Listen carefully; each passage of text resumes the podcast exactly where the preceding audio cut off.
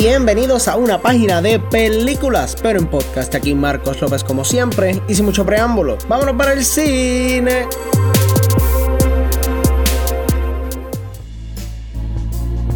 Dímelo mi gente, espero que todo el mundo esté bien, todo el mundo esté chilling y mira, vamos a hablar del cine puertorriqueño un rato. Es un secreto a voces que en nuestro país eso no es una industria que se fomenta mucho, aunque mira que hay talento que ni votando. Pero todo siempre parece quedarse en una de dos categorías. Una es, no es que esto sea malo, pero es las películas de Jacobo Morales, que para muchos jóvenes son películas para viejos, entre comillas. Pero a mí realmente me gustan porque tienen ese sentido de ser vintage, pero a la misma vez ser nuevo, tener esos actores que todo el mundo en Puerto Rico conoce como titanes y ponerlos en escenarios que nosotros conocemos los jóvenes como algo cotidiano de todos los días. Es algo que a mí me gusta mucho. O está la otra categoría que es la de el molusco, como yo le digo. Que en verdad el molusco no me cae mal, pero siento que él es bueno en dosis pequeñas. Yo no vería una película de dos horas, dos horas y media de ese tipo porque casi todo es cafrería. Y ese chiste se pone bien viejo. No es que a mí no me guste que hablen mal en las películas, pero o sea, si no puedes hacer más nada para hacerme reír, ¿qué estás haciendo? Obviamente también a veces esto es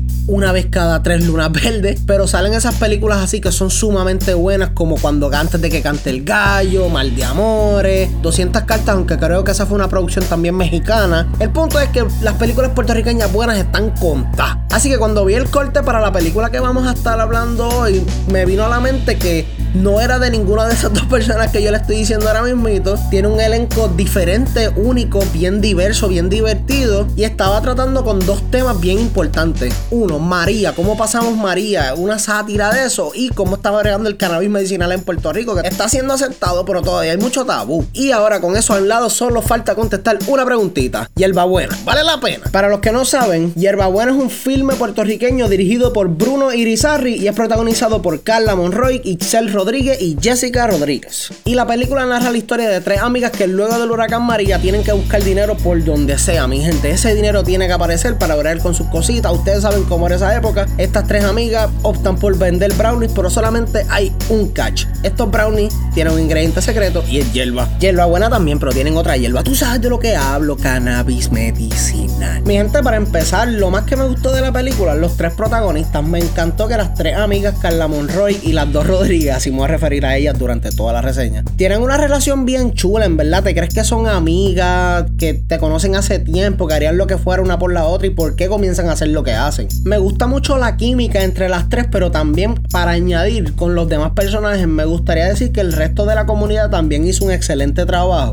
Porque eso es una de las cosas que más me gustó de esta película, que representó de una manera accurate lo que era estar en un vecindario en Puerto Rico después del huracán. Hablen claro, había veces que tú no hablabas con el vecino hace meses, tal vez años. Luego del huracán tú no podías dejar de verlo, tú tenías que hablar con él, que si esto, que si lo otro. No había internet, no había televisión, no había nada. Y si había televisión, lo que estaban diciendo era de María y los chavos que estaba del país. Yo lo sé, estoy aquí. Y mi gente, esto es una de las cosas también porque el humor me encantó, me encanta que como vemos en el trailer, mucho del humor es como que, hey, gente, tengo señal, eh", y se fue, ya, se fue. Como intentábamos conectarnos a veces en la televisión para ver algo, para distraernos de las cosas, y en un canal estaban dando los efectos de María en el ambiente, en el otro estaban dando los efectos de María en la economía, y en el otro los efectos de María en la salud de las personas, y es como que déjenme ya. Para terminar con los positivos, mi gente, quiero decirles que como presentan el cannabis en la película, es una manera bien chévere, y me gusta que en Puerto Rico en estos momentos hay una película que te enseña que, mira, esto no hay que quitarle el estigma a esto. Esto es una medicina. Porque tú te estás metiendo, como dicen en la película, un montón de pastillas que te hacen canto el sistema, pero esto es natural. Y lo más que me encanta es que no es como que, más, mira, ya, todo el que no está usando esto es un zángano, se acabó. No, esto como que te da a entender. Mira, hay una persona en la película que ha estado con un proceso de quimioterapia, tenía que usar un bastón para caminar. Y en una escena que me llenó la cara de una sonrisa enorme. Esta persona estaba peleando como, oh, tú me diste cannabis en esos brownies, no puede ser. Y tira el bastón y no se da cuenta que no está usando el bastón. Y yo como que,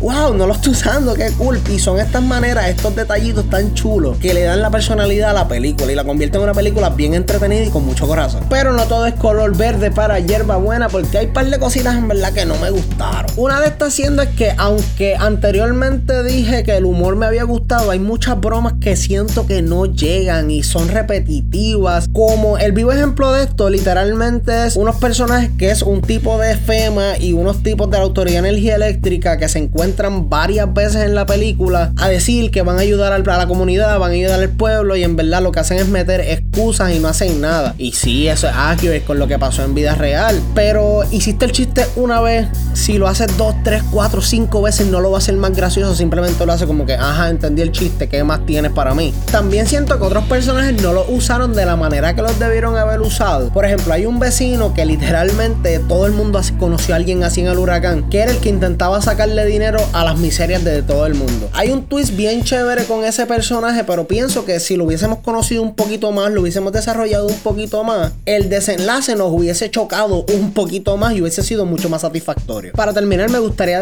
decirles también que hay una escena específicamente que siento fue horrible, fue pésima. Y es una escena cerca del final que hay un número musical, viene de la nada, sé que intenta ser random para cogerte fuera de sitio y que te ría, pero no, esto no encajó para nada con la película, no encajaba con el vibe, salió de la nada, fue bien estúpido, fo. Pero en resumen, mi gente, pienso que Hierba Buena es una película sumamente divertida y es bien entretenida, la clara. No voy a decirles que es una película que voy a estar pensando por el resto del año, no es una película que me hizo cuestionar el significado de la vida, pero es una película que en parte era necesaria para tumbar esos tabús que todavía quedan en la sociedad sobre el cannabis, específicamente en la cultura puertorriqueña, que es una cultura bien cuerúa. Y cómo combinaron eso con el huracán María, el humor que usaron, los personajes, los actores, el elenco fue espectacular. Así que si estás en el mood de pasar un buen rato en el teatro, ver una película en la que te vas a reír, te vas a entretener y que sea del patio, te recomiendo Hierba Buena, dale un breakcito, no te vas a decepcionar. Y por estas razones y más, le damos una C más a Hierba Buena.